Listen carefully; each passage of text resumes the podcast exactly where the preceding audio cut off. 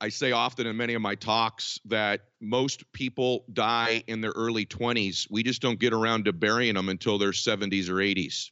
And they do. This person dies in their early 20s. The world just starts to get you to conform. It gets you to be like everybody else. It gets you to slow down. It gets you to be realistic. It gets you to pace yourself. It says all these messages that really are die, die, die, because you're either growing or dying. And the minute you stop growing, that's death. For listening to the Gray Av Podcast. Great, great, great podcast. We meet inspiring people from around the world. Around the world.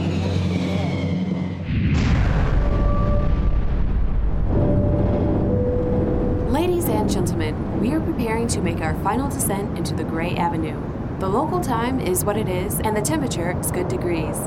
This is where curious minds, entrepreneurs, daredevils, hustlers, and problem solvers converge.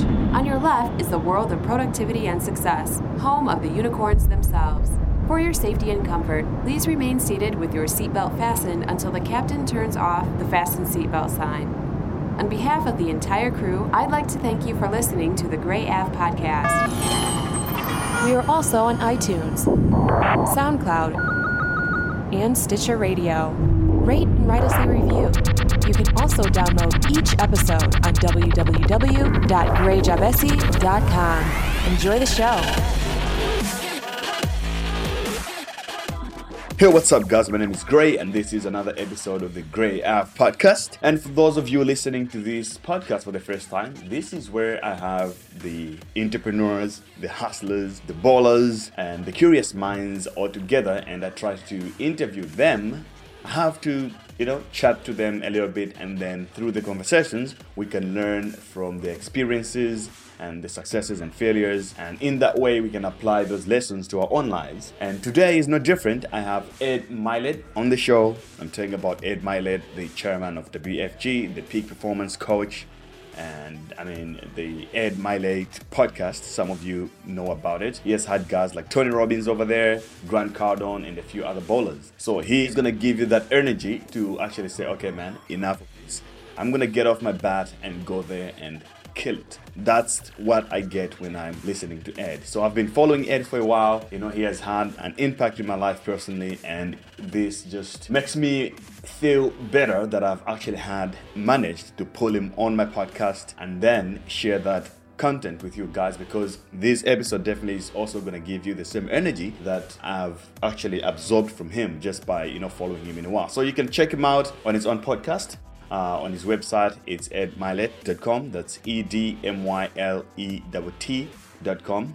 And you can just use the same name. He's on Instagram, he's on um, Twitter, Facebook. Guys, there's no excuse for that. So I hope you guys enjoy it, which I know you will. This was a blast to me. I learned a lot, and man, it just, you know, it's only positivity over here, man. This guy likes to share what he knows with the world, and from my point of view, he doesn't even have to do that. He's a highly successful guy doing incredible work in the world, but he still has time to, you know, to come on a show like mine, you know, to, or to make Facebook videos or Instagram videos just to teach other people how to do it and how to get it. So I hope you definitely enjoy it. Please share with your friends and family. They definitely need to hear this. And live from Cape Town, South Africa, my name is Gray Jabesi. I'll see you on the other end of the line.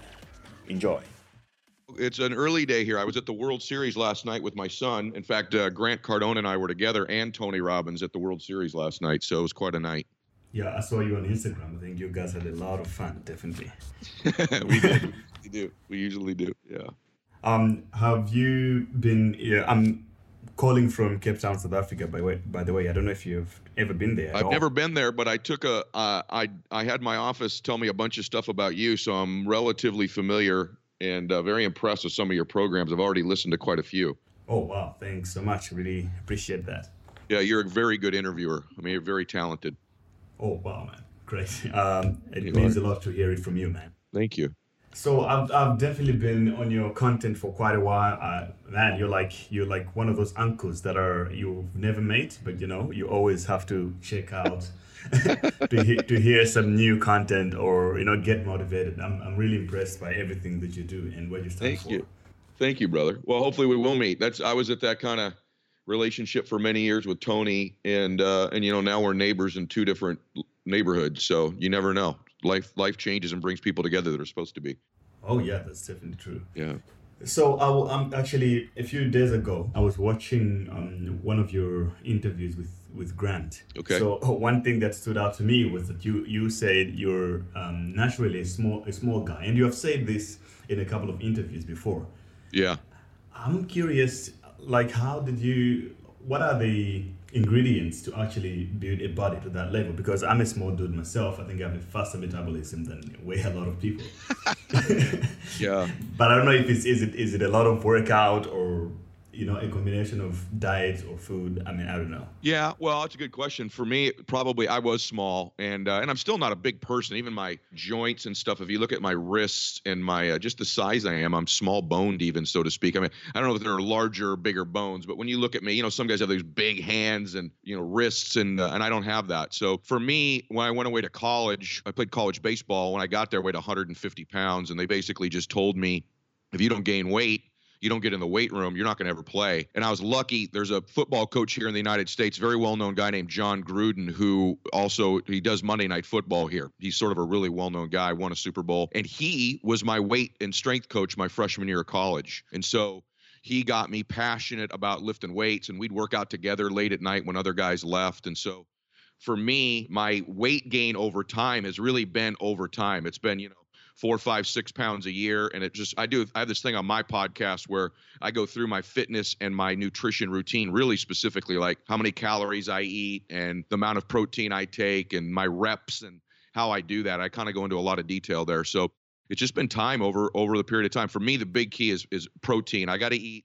For me to gain weight, I got to eat my protein. I got to eat as much protein as my body weight a day. That's sort of my rule of thumb. So right now I weigh about 200 pounds. I have to eat 200 grams of protein a day, or at least ingest that in order to maintain or gain weight. Otherwise, I lose muscle, just the way my body works. So that's been the key.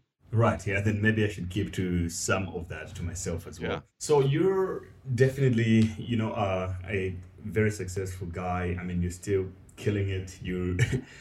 You you say that you're working on your way to the B, which I'm definitely sure that's gonna be uh, that's close. You know what you're de- Right. definitely gonna do it. You're a dedicated person. But for those of you who are not familiar with uh, with Ed, like how do you describe yourself in a few words? Huh, that's a great question. I'm uh I'm I think if well, I think other people who know me well would probably tell you I'm a pretty intense person. Yeah. And sure. Yeah, I'm really intense, and uh, not in a bad way, I hope. But uh, certainly, uh, those of you that are listening that are intense people, we have to keep a governor on that when we're not around people that are like us. But I think I, uh, I'm really fascinated with trying to find who I'm capable of becoming. Like just that process fascinates me. A lot of the stuff I have on like, you know, social media or edmylett.com, I have like max out. That's sort of my tagline. And that's not just in the gym because there's guys far stronger and bigger than I am in the gym. It's just I try to max out my moments of life. I try to max out my enjoyment, max out my productivity. And because when you stack up those little days, right? You stack up those little hours. We've all done this before. You know, you look back in a month or a year or three years, you go, wow, I really grew a lot. And maybe because I was small when I was little, when I was younger, rather, I am fascinated with how things can change and how much better can. I'm, and I'm also fascinated, Gray, in other people. Like I'm, I'm in love with other people's potential, their capacity to see how good they can get. And when people start to meet that person, you know, I always say the dream end of a life would be that as you pass away or you're at the end of your life, you are introduced to the person you are capable of becoming and you're familiar with them. You shake hands and it's like you've known them forever. A terrible life would be at the end of your life, you meet this person you could have been and you're total strangers. And I don't want to meet that guy someday, 60 years from now, and be a total stranger. I want to know him really well. I want to have been him. So I'm just fascinated with that whole journey. Like every day I am. That is a very good analogy and look at it because you're talking about yourself right there, right? The, the other Yeah. person you're definitely fascinated by is meeting your actual self in the future somehow. Yeah, well, I'll give you an example. I have a my son's 15, and it's a you know things stand out to you in your life like just odd moments, right? Like they're just you know random moments of life. And I remember I was at a car wash when my son was six years old, and he was with me on my lap, and this um, about a 40 year old guy. I was probably about 30 early 30s at the time. Just like it struck me right? It wasn't a major event but it struck me. And the, guy goes you better enjoy that six year old because he'll be a seven year old soon and the six year old's gone forever. And i go what do you mean? And he goes oh you're just going to see him change and grow and you won't even recognize him someday. The six year old will be nothing like the 10 year old, you know? And, And I thought to myself, I didn't say it, but I thought to myself in talking to this man, you know, when did that process stop for you? You know, like when did Yeah. you stop growing like that? Because I, I don't want I don't want the 50 year old Ed Mylett to be like the 46 year old Ed Mylett. I want to have that same. It shouldn't stop between six and eight, or eight and 10, or 10 and 15, or 15 and 20, or 20 and 25. It ought to be a journey of your life that that that six year old is gone forever, and there's a new seven year old. And you know what? The 45 year old's gone forever, and there's now a 46 year old version of you. And so, I just that struck me, and it just reminded me, like I don't ever want to be that guy where like you know, I'm the same guy I was three years ago. Same life, same thoughts, same happiness level, same body, same money. I don't want to have any of the same things I have now. I want to be better. So this just stood out to me. That is so deep, eh? Because uh, it seems like where it's okay to change and grow when you're younger. It's kind of expected of you to be like you know changing. Okay, oh now I'm 12, and people take a lot of uh, take a lot of pride of that. Say, oh Yeah. now I'm 14, or when they turn 17, now they're like 18, or you just turn 20, and then maybe after 21, you kind of like you have a, a defined mode of who you are, and then you, you there's a risk of just keeping that forever, you know, until you die, Great. just being the same person. Gray, you're so right. And I think you've picked about the age when it happens. I say often in many of my talks that most people die in their early 20s. We just don't get around to burying them until their 70s or 80s. And they do. This person dies in their early 20s. The world just starts to get you to conform. It gets you to be like everybody else. It gets you to slow down. It gets you to be realistic. It gets you to pace yourself. It says all these messages that really are die, die, die, because you're either growing or dying. And the minute you stop growing, that's death. And it happens a lot. Now, the good news is if you're one of those people, you're hearing this, right? I, I always tell people this like, you can turn that around and in an instant, and boom, in one decision, you say, you know what? I'm stopping that. I'm going to start growing. And they may say, well, you know, I don't have a new business I'm starting. I don't have something I'm passionate about.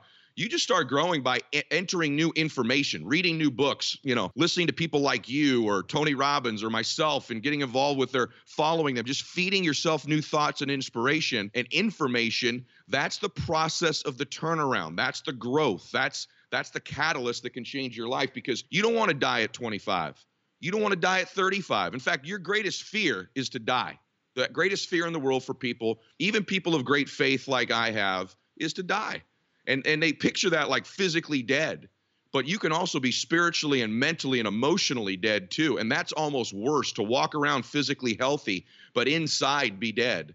And so you can turn that around right now in an instant just by making that decision that you're going to start growing again. You may not even know where it's going to go. You may not even know what the business is. You may not even know what it's going to look like, but you know you want to grow. You know you want to change. And you know what's interesting? Just boom, making that commitment right there, that one commitment makes you different than 90% of the people in the world. Right there, you've entered the top 10, 20%. And so that's what I'd encourage people to do. Don't don't allow yourself to die that slow death of life without dreams and vision and inspiration. Right. So that's really, really great. And, you know, it leads up to the actual main subject that I wanted uh, to discuss with you, you know, because you're definitely like an uncle and you grew up in a different um, era than I am right now. So there's a lot of things that are different. Number one, probably you didn't have this problem um, you yourself growing up, is that with the coming of social media, the way we, my generation specifically, the way we think of gratification is usually uh, coming from the outside. You know, how many likes do I get? You know, how many Yeah. clicks or anything like that. And this really cuts deep into the uh, to the personal level. You know, out of social media to the point where, for you to feel like um, you are actually doing something, you need validation. But like you said now, that everybody out there usually is telling you like die, die, die, don't grow, don't do this. Right. And then it becomes so difficult for people to do things that would improve their life just because they're worried about what other people think about them. You know, if, if they don't get a like for it, then it's not validated for them to do it. So I don't know what you think about um, a problem like that, or um, you know how you grew up and how you could attach that. Yeah. Well, I got to tell you, you're. I can't believe how right you are about that. And social media is wonderful, right? It, because it's it gives us access to information and people. But you know, I got to tell you that the number one killer of what, if you want to call it dreams or someone reaching their ultimate potential, is their addiction to other people's approval. So the, everyone talks about drug addiction, alcohol addiction, sex addiction, whatever it is, and those are powerful addictions. But the most prevalent addiction in the world today is the addiction to other people's acknowledgement and approval. And social media does contribute to that. And for me, and I have that too, by the way, I think everyone to a degree struggles with it. You know, I still want people to like me, I want people to approve of me. I think that's just human nature. But I don't, it's not a necessity for me in order to make progress because not only are people dying and the world wants you to die, but the minute you begin to try, all of these adversaries, these haters, these naysayers come out. And, you know, in the world, you got to remember this 80% of the people are good.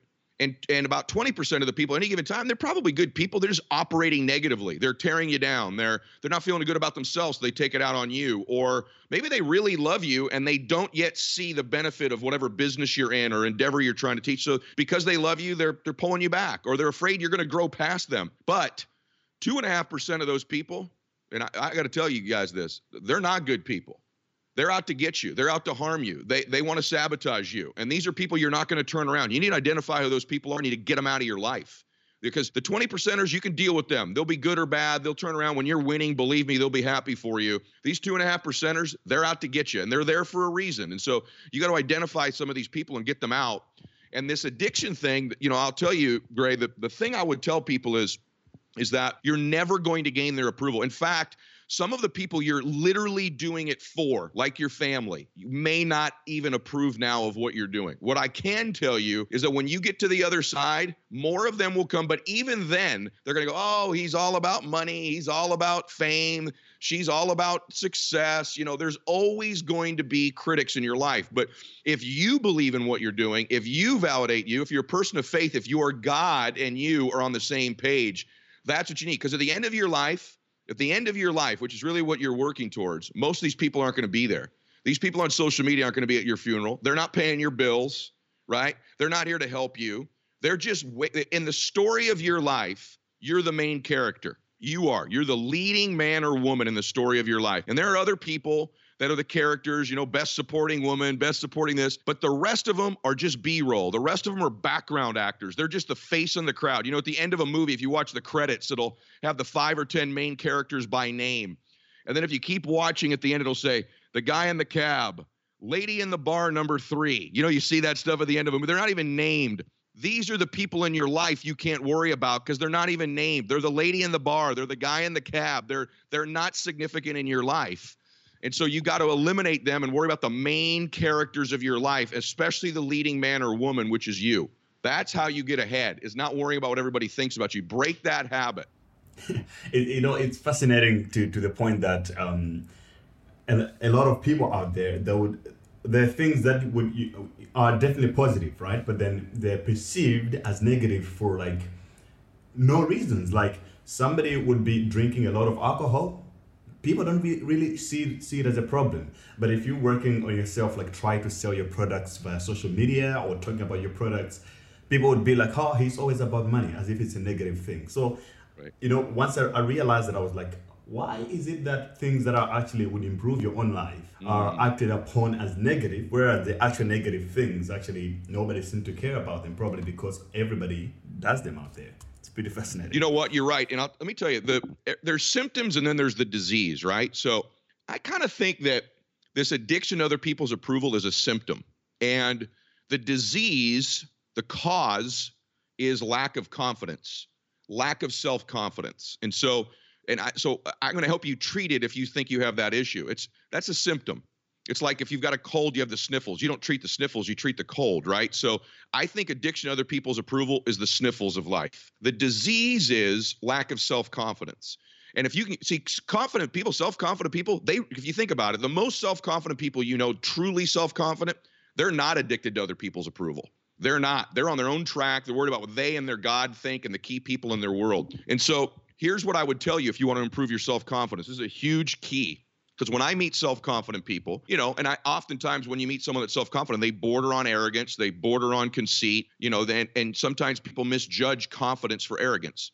But when I meet someone that's confident, whether it's a professional athlete that's outstanding at what they do, or a business person, or even a great mother who just knows she's a great mom, right? You know why they have self confidence? They have one thing in common, all of them. They keep promises they make to themselves. So the most confident people have a very basic thing that they're never taught. If you make a promise to yourself, keep it. and that's a brick in the wall. Make another promise, whether it's I'm going to get up at a certain time and you do it. I'm going to make a certain amount of phone calls in my business and you do it. I'm going to work out at a certain time or I'm going to discipline my diet a certain way. And you do the things not that you tell other people, you do the things you tell yourself. And when you do that over time, you build a reputation with yourself that you can trust you. And once you know you can trust you, not other people, not promises you make to other people, promises you make to you. Now you flip that thing you said earlier, Gray, and now you're internal. Now everything that drives you from inside because you trust you. When you don't trust you, you look outside of yourself and then you're addicted to this approval. So the treatment for the disease of addiction to other people's approval is self confidence. And the prescription for self confidence is keeping promises that you make to yourself. Now it's an internal game that you build up, and you don't need the external. That should help so many of your folks. For sure, man. That's definitely powerful. And actually, one thing that I you, I hear you say a lot is that um, I mean, a lot of people who actually listen to this podcast are whether entrepreneurs or entrepreneur in some ways. Uh, you, actually say being an entrepreneur is messy, you know, and a lot of people expect sort of expect it to be smooth and feel, they want to feel safe about it. Like if you're going for your dreams, man, you, you can't you can't really be safe about it. Then anybody can would, would would have done it, you know, if it was that easy. So a lot of people are expecting it to be like you know easy as everyday life. yeah, yeah, that that's a fallacy. In fact, it's you're you're so spot on because in fact, your desire to keep things organized is, is going to slow you down and hold you back. See, I, I've been broke many times. So people see the after now and they go, oh, you know, houses or cars or money or whatever. And by the way, I don't have anything on debt. Everything you see I have, if you're on Instagram following me there or Twitter, YouTube, whatever, you see those things, I own them all cash. My jet, I paid cash. All three of my homes, my main homes, I paid cash. All my cars, all my boats, everything is cash. I don't have a loan on anything. So it's real. That's important because I don't love debt. And other guys out there will preach debt, and that's fine. I'm not a big debt guy. I don't like stress. But I got to tell you that you're 100% right about it. It's going to be messy. The story of an entrepreneur, if you really watched it, is ugly. The the truth is, winning is ugly. Receiving the trophy is beautiful, right? I was at the World Series last night, and the Houston Astros here in the United States beat the Dodgers for the World Series, and I was sitting three rows behind home plate, and so Grant Cardone was in front of me. Tony Robbins was with me. Um, Larry King from CNN sat in front of me. Uh, a bunch of uh, very successful people were right where we were sitting because the tickets were, you know, thousands of dollars, in some cases, hundreds of thousands of dollars. And I was thinking, if the camera panned here, everybody would think these people have these beautiful, incredible lives, right? And the truth is that they do now. And it looks beautiful. But if you'd have seen them 10 years ago, 15 years ago, 20 years ago, it was a mess. It was ugly. Everybody thought they should quit. They were in stress. There was even chaos. Sometimes many of us didn't pay our bills on time. And so you got to know the winning is ugly. The receiving the trophy is beautiful. So you got to embrace the ugly. You got to embrace the mess. You got to know that you're now. I don't recommend you stay in that state long. I think you should do everything you can to get out of it. I don't think you should be comfortable there. But the fact, most people think, oh, the fact that it's not working, the fact that it's a mess, the fact that my life is a zoo right now is God telling me to stop or it's a sign it isn't meant to be, or any of this other crap that people tell you is bullshit. It's not true at all. The truth of the matter is, is that every one of us went through that. And it's what makes it sweeter when you get to the other side. So you have to embrace the chaos, embrace the mess. Don't try to organize it all. You have to charge through these things and just know Mylett was broke a couple times. I know what it's like to go to the bank machine and pray there's $21 in there so I can pull 20 out. I know what that's like. I know what that's like to have your mobile phone turned off. I know what it's like to have a car repossessed. I know what it's like to lose a house. And so, yeah, when I walk into one of my $30 million houses on the ocean, I do appreciate it more than some guy who would inherit it because I know what it was like to have a house repossessed that sucked anyway. I know what it's like to have a damn Honda repossessed. So when I get in a Ferrari and I own it cash, I appreciate it just a little bit more. And so will you someday. Wow. You know, uh, it reaches back to a story of um, one of the guys that I interviewed on this podcast, Matt Brown. He was talking about the same story of saying everybody on, on Instagram is posting cars and Russian models. And yeah. a lot of people gravitate to that, but they don't realize the story behind it on how, you know, what they had to go through to actually make it to that level. So, yeah. one question that I've always wanted to ask you is uh, as you were coming up, did you actually decide um, to become successful? Or in your study of successful people, friends around you, do these people actually design in their head that I really want to uh, be successful, have say multiple homes, lots of money, help my family, or whatever that is, or it's something that, that you just do and then suddenly it happens? It's interesting because I've asked people that same question. And in my case, I was raised, I guess, what you would call probably middle class, which sometimes I think is the hardest place to win from. Because if you're raised wealthy, you know, at least you've seen what a great life looks like, even though maybe you don't have the drive, but at least you've seen it. And if you're raised very poor, you know what you don't want. And there's an advantage to that, I think, ironically. You're raised kind of middle class, that's hard because it's average, it's good. And most people in their life settle for average. Most people, the enemy, the, the great book that Collins wrote, you know, um, good is the enemy to great, right? And so in my case, I got to tell you, probably when I started out, my dreams have grown just like a muscle, right? My vision for my life has grown as I've gone. So my first big dreams were relatively simple. I wanted to get financially independent. I wanted to be debt free and financially independent. I must have t- said, I'm not kidding you, Greg. I probably a hundred thousand times in my life, I would tell myself and other people, I just want to be debt free, financially independent. I just wanted to own a house outright, have some cash, have a good life. I was more motivated in the beginning out of not being broke than I was out of being rich. But as time went on and I started to taste my life a little bit and taste my dreams and start to be around, I always have tried to put myself in a position where I was associating with people that were two or three or four steps ahead of me in life in the areas that mattered to me. And so in my body, when I wanted to get fit, I got a chance, blessing wise, to get to know Sly Stallone a little bit. And I said, boy, I, would like that body, you know, Rocky Balboa's body, or businessmen that I was around that were ahead of me. And so it was more like their life stretched my vision. It gave me ideas because my normal brain probably didn't think about life like that. I'm not, it's ironic, I'm not naturally that materialistic. Uh, I, I wasn't raised with that. I was actually kind of raised in a family that sort of put that down a little bit or thought maybe people who got wealthy did it through bad means. And so that's why I do think it's cool within measure to see things on social media that are nice because it can give you ideas. I'd like to live there. That would be cool. I'd like to do that for my church. I'd like to get, have that kind of freedom. And so it was for me, there wasn't social media, it was real people in my life, right? But I think social media can do that.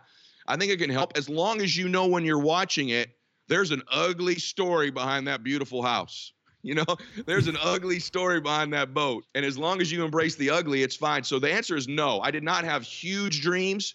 But now I do. And now it's, you know, there's a great book called The Dream Catcher. And the theory of it to me is like basically once you start catching dreams, even your small ones, it's like a momentum that takes place. Once you catch one, you catch another. It's kind of like that self confidence thing. Now you start actually believing you can do this stuff. And now when you point your mind at something, it's a weapon. I feel like now when I point my mind at an ambition of mine or a vision, it's a weapon fully loaded that has hit a whole bunch of previous targets. Whereas in the beginning, I hadn't hit anything. So now it's scary. You can build momentum in catching your dreams too. I think that's a powerful question. So you have also touched on on one uh, important factor there that just reminded me of myself. I actually operate with fear. I think uh, that just turns out to be it makes it kind of forces me to be more risk taking because I know what the bottom is like. I started really, really at the bottom, so yeah. I know I know I don't want to be there, and it, it, I wouldn't allow that to happen anymore. Yeah. So speaking of your business or your company, yep. For example, like so from where you started, you know, uh, as a sports guy who, who really wanted to do well in sports, mm-hmm. transitioning into business. Mm-hmm. How was that transition like to actually get the hats of saying, okay, now you're a businessman, you know the business language and all other all these other things. Did you go to business school or how did you work out? No, I got into my name of my firm's World Financial Group, and what's unique about my company specifically, I have to tell you, is that there is sort of a mentoring environment set up from the beginning. So it helped me. It's sort of like a, a little bit like a self-contained sort of entrepreneurial environment. So for me, I got access to some successful people right away. That whole Napoleon Hill theory and think and grow rich. If you find a millionaire they'll tell you exactly what they did. If you do the same things you're likely to get the same results right? And for me not only was it the same things but it was in the same business. And so the transition wasn't that difficult because a lot of the habits are the same.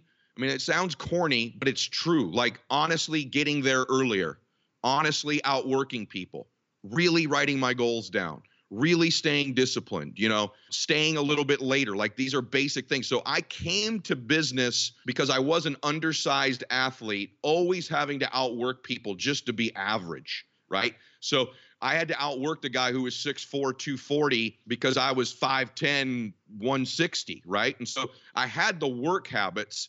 What I needed was some mentors who believed in me and showed me the right path. And fortunately for me, in the particular business that I got into, there were such people in my my view. Now, for many of you listening to this, you're not in that business or in a business like that. And that's why it's incumbent upon you to truly read a lot read the books of these successful people um, secondly follow them where they're putting out content wherever you can and and uh, like I, I have a I'm, not, I'm I'm dropping this, but I just want to say this because it's all free. But I have a YouTube channel called Max Out with Ed Mylett. I have a website edmylett.com. There's lots of content on there that I made because I want to pay it forward. Because I know a lot of people aren't in my company. They're not in my business. They're around the world listening to this. And I want you to have a mentor. I want you to have somebody to follow. And I'm not the only one out there, but I can help you.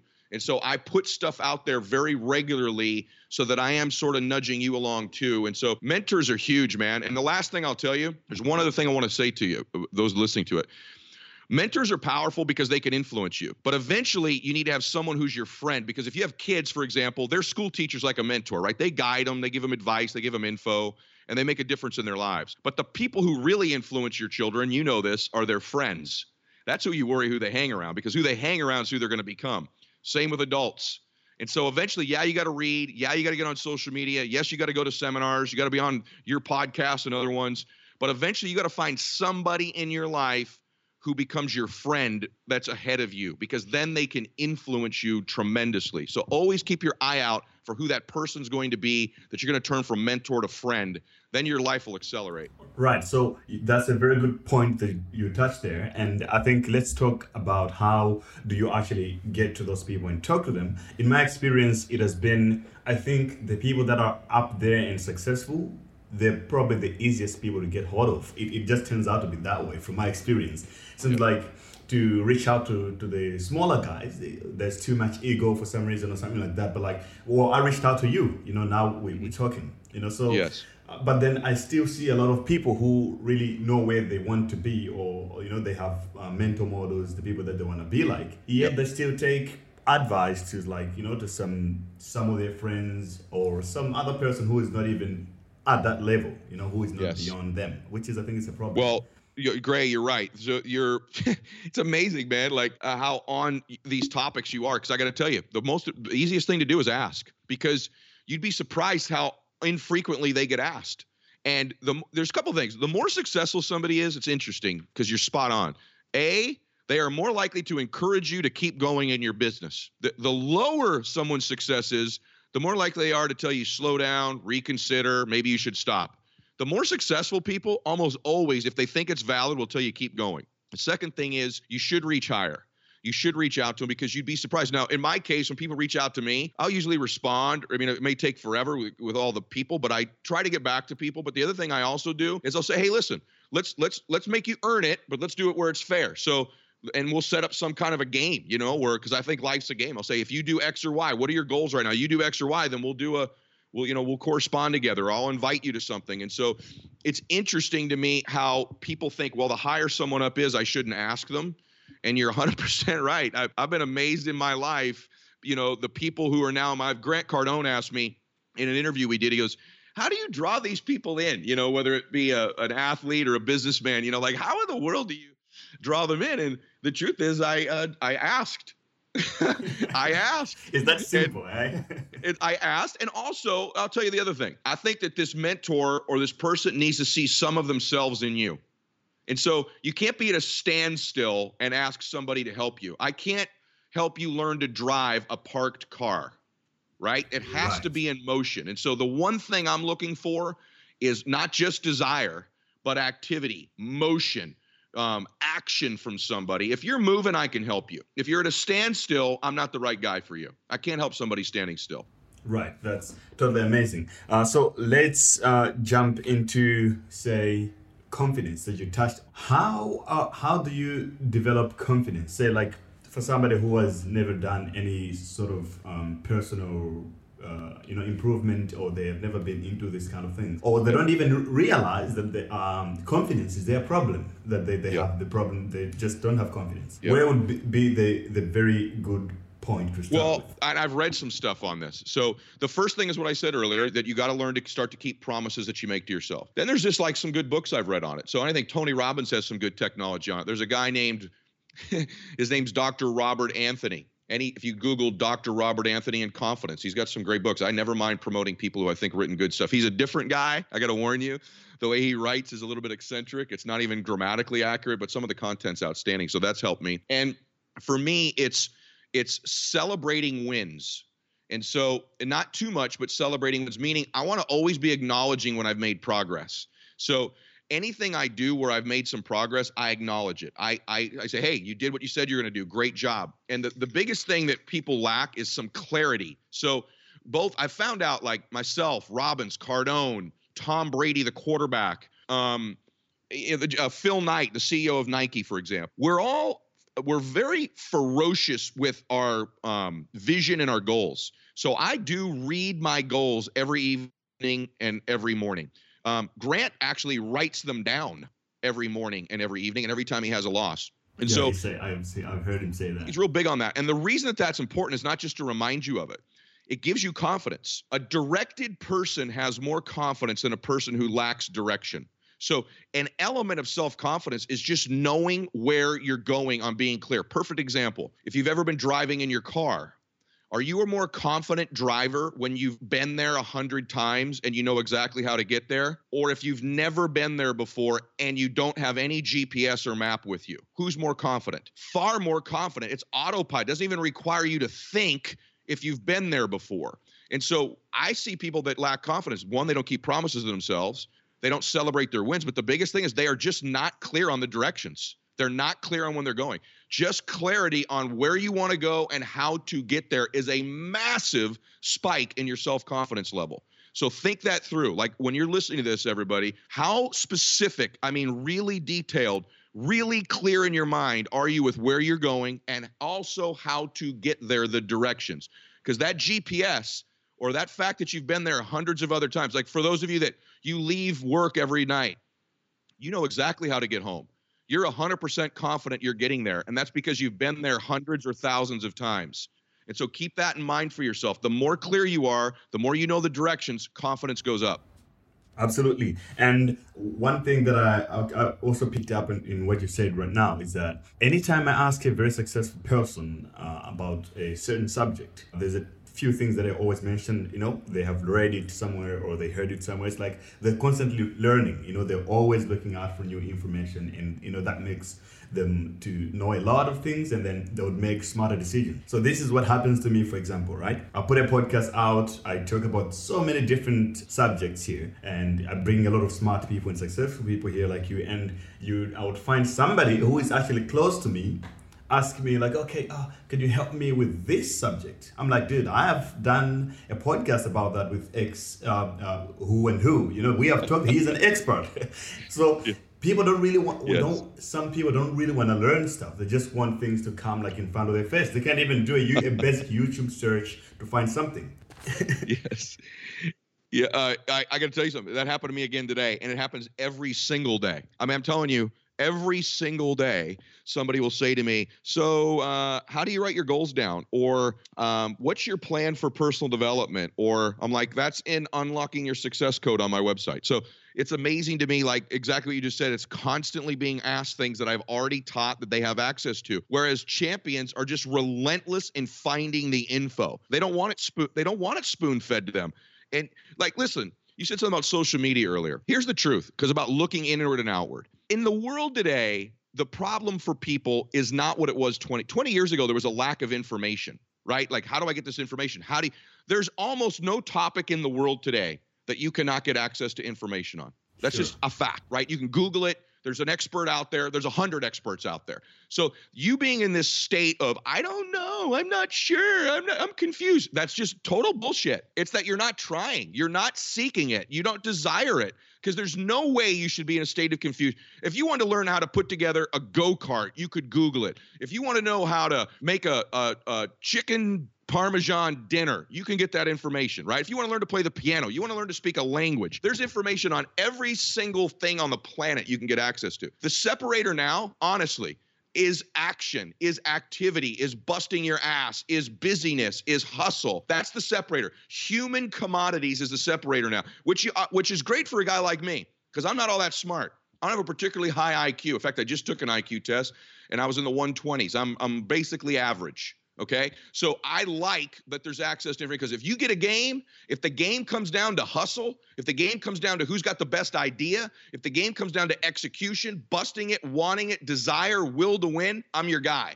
And those of you that are listening to it, it's not that you lack info. You gotta you gotta check your hustle. You gotta check your desire. You gotta check your work ethic. That's where the winning's gonna be inside you, not outside you. And you ought to be following guys like me because we'll help you hustle harder. We'll help you hustle smarter, but we can't help you hustle. You got to do the hustle. Yeah, man. That's I, the I listen to you know whether it's you or Grant or uh, Tony Robbins or whoever else. Like in my ears and I'm working, you know, that becomes part of my life. And then I'm, I'm constantly uh, hit with some reality or some wake up calls like, okay, dude, you're to go hustle, you know, because I'm surrounded by that um, energy around me. You know, that's what I'm trying to absorb and bring to myself all the time. That's the word, Greg. That's the word. It's energy. That's the word. You nailed it. Right. So let's just jump into one of one of the last subjects, and that's behavior. Again, I'm I'm gonna go back to my generation because probably that's most of my listeners right now. Sure. Uh, you have mentioned uh, that you you don't really you never smoked weed or anything like that, but in my generation now, it's Mm. Kind of like a trend to do that. Like it's un- to actually some people it's uncool to not smoke. It's like okay, you have to. So when people are, are Yeah, talking yeah. about their goals or whatever they want to do, or they want to change some kind of behavior to become more productive or more, more successful, I wonder they don't. Nobody really talks about cause out those behaviors. It seems like it's a norm and nobody want to attack them. But like those things kind of you know slows you down and you putting poison somehow in your body you know like smoking a lot whatever it is or drinking too much alcohol and i watch guys like you or or grant you know uh, you uh, Yep. grant is not a big drinker a, a dude like 50 cent for example doesn't drink or smoke and then i created all these patterns Yep. and i look i'm like okay there's something to pay attention to there that's something it means something Well. I got to tell you, uh, most don't. So uh, you can have short-term success if you do those things, but most people you meet that have really long-term, enduring success, they're not flooding their body with uh, stuff that uh, alters it. So I don't believe in altering my body. So do, I drink. I drink wine. I love wine. I'll drink some wine and enjoy myself, but I don't do anything to excess, and I've not ever smoked. I do smoke some cigars once in a while if I'm golfing, but I don't smoke any pot or anything like that. And by the way, I know that that's normal. By the way, it's actually normal at my age bracket now. I mean, it's normal with guys my age. It's a it's a prevalent thing. It's you know, there's this whole stuff. Well, it's better for you than drinking. There's no calories. There's no hangover. You know, maybe it's not as addictive. I've heard all that bullshit. So here's here's what I would say about that. Okay, let's just say that you were right about that let's just say for example that there's no harm in doing it which you're wrong. It does slow you down. It does distract you. Um, it sucks desire out of you. People go well it helps me chill out. Right. That's the point. You're too chilled out. So uh, it just you're too chilled out. But let, let me let me just say to you here's the big reason not to do it. Let's just say all that weren't true. It wasn't harmful. It didn't slow you down. It didn't chill you out. It didn't dull your senses. Let's say it didn't do any of that right? Okay. Number one successful people are telling you that that's loser behavior so you ought to just evaluate that. Okay. That's just just evaluate it. Okay. Tony Robbins doesn't smoke pot. Tom Brady doesn't smoke pot. I just tell you straight up. I don't smoke pot. Grant Cardone doesn't smoke pot. Gary Vee doesn't smoke pot. Right? Phil Knight doesn't smoke pot. You name it. Okay. Warren Buffett doesn't smoke weed. Mark Zuckerberger, as far as I know, doesn't smoke weed. Okay. So you can go as generational as you want. So I, I look, look, just straight up. Jerry Yang, the founder of Yahoo, is one of my neighbors. He doesn't smoke weed. Okay. So just so we're clear. Having said that, though, let's say it wasn't harmful. Here's what I think you ought to think champions, winners, the elite, the extraordinary don't do what the crowd does in almost anything. wow They're counterculture. Okay. Bill Gates was Bill Gates was counterculture. Okay. Counterculture. They never do what the crowd does. And even if what the crowd was doing is okay, studs, champions don't do what the crowd does because it feeds their confidence. They're like, I'm not doing it. I'm not the crowd. I'm not the sheep. I'm the wolf. Right. I don't do what everybody, I'm not one of the guys. Okay. I don't care what sport you follow, but take golf, right? Tiger Woods at his peak of his career was not one of the guys. One of the guys is average. Okay. I don't want to be one of the guys. So even if it wasn't harmful, when everyone else is doing it. I don't do that because I'm not one of the guys. I'm not average. I'm not in the pack. And I'm never going to let my brain think I'm average. I do what the crowd does. I don't do that. Okay. I do what studs do. I do what champions do. I do what the elite does. I don't do what everybody else does. So if you're doing that, maybe that's the reason to stop. You don't believe it's harmful. You don't believe it slows you down. But when you look around you, everybody's doing it. And by definition, because most of them are doing it, you shouldn't be. That's the answer. Absolutely. And I, I, actually feel good about myself usually when not doing things that everyone else is doing. It makes me exactly. It makes me feel good actually that I, am okay, probably great, great, myself. great. Let me tell you something. Let me give you some uh, uh, an example because this is right on. I'm passionate about this. People say, "What's it like to wake up in an oceanfront house or to fly on a jet that you own?" Because people, what's that feel like, right? One of the coolest things about it is I'm doing something right now most people aren't doing. You know that, right? Like yeah. it's one of the cool things. There's a feeling, an addiction to I'm getting to do things other people aren't doing, right? You can give yourself that feeling like you just said by actually not doing things other people are doing at any time in your life. You don't have to wait around for the jet. But in fact, if you start the habit now of not doing things other people are doing, okay? I'm telling you that you'll eventually really be doing things other people aren't doing. That's the pattern. Life has patterns. So you can choose. You want to do what everybody else is doing? You want to be in the pack? You will stay there permanently. Okay? But if you want to do things other people aren't doing, that has a pattern in your life too that leads to these places and things you think you want. And you don't get there by doing what everybody else does. I love it. I love it, Ed. You know, this interview is going exactly like I thought it would. It, really sounds like classic Ed, you know. Uh, and now let's let's talk about credit um, or debt. Yeah, definitely something that I don't believe in myself. I've never been in, or I don't I don't yeah. see myself getting involved into that. You know, I, I feel like yeah. if I can't afford it, if I can't pay cash for it, I definitely can't afford it. Uh, but at the same time, especially where I live now in South Africa, it's like debt—it's a norm. You know, it's everybody feel like yep. people don't even think about it a- anymore. Especially on my, on my age right now, I got people who who get shoes, whether it's Nikes, whatever they're getting, on credit. Yep. It's like that's to me that's ridiculous. So it is ridiculous. maybe I'm, I'm too small to even speak about that. I would love someone like you to actually speak on that. What are your thoughts? Yeah, well, great. You have the wisdom of a 300 year old man, so I, you definitely could speak on whatever you want. I, I'm enjoying this very much. So here's the deal: there's an honest disagreement with successful people. Some people that think you should really use debt to get ahead. Some people like me did not use debt to get ahead. And we can have an honest disagreement about that one thing, okay? But here's what I would advise everybody to. There's no disagreement with successful people on this topic. So don't be confused. When you hear me say don't get into debt and you hear so and so say use debt okay? That's a wealth strategy. There's there can be an honest debate about that. The bible says oh no man nothing for example okay?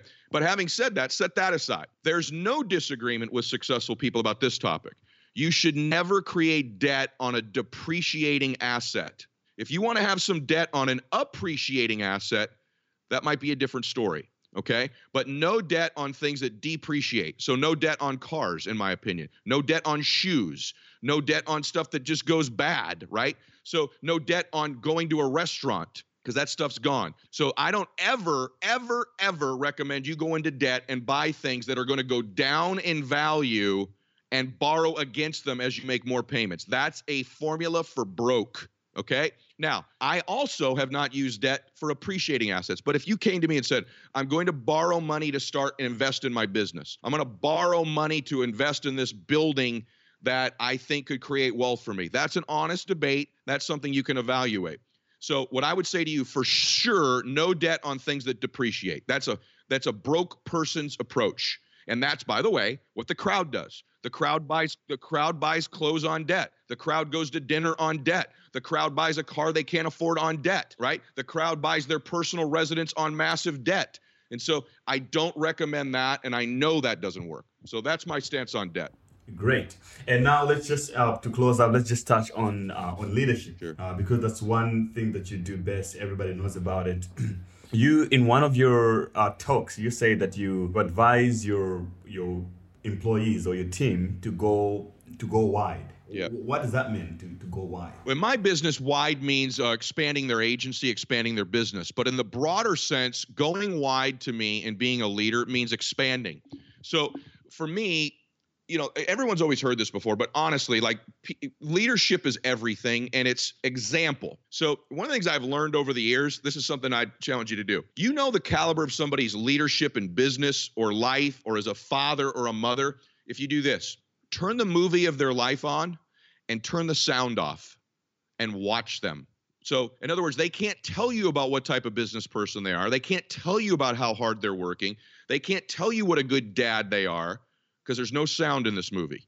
All you have is moving pictures, okay? And the moving pictures will tell you who somebody really is. People have mastered the art of BS with their words, with vocabulary, with sayings, right? And so tur- you can do this in your relationships too. Turn the sound off. Now, how do they really treat you? Turn the sound off. Now, what type of business person are they? Turn the sound off. What type of leader are they? And so I start to watch people with the sound off and I watch what they do. And so, in my own case as a leader, I'm always asking myself if I just turn the volume off of what I'm doing, if someone was just watching me, what type of a leader am I? And so, like when I'm on uh, social media, like I'm not telling you to work out, I'm showing you I'm working out. You could turn the sound off, right? I'm in business. I'm I'm with, with you right now. I've got another thing I'm doing in 20 minutes. I've got a meeting at two o'clock that runs till six. I've got a meeting from seven to eight thirty tonight. I'm jumping on a plane and flying to Canada tomorrow, having a nice dinner and speaking the next morning. Right. So I'm I'm doing it. You could turn the sound off of my life.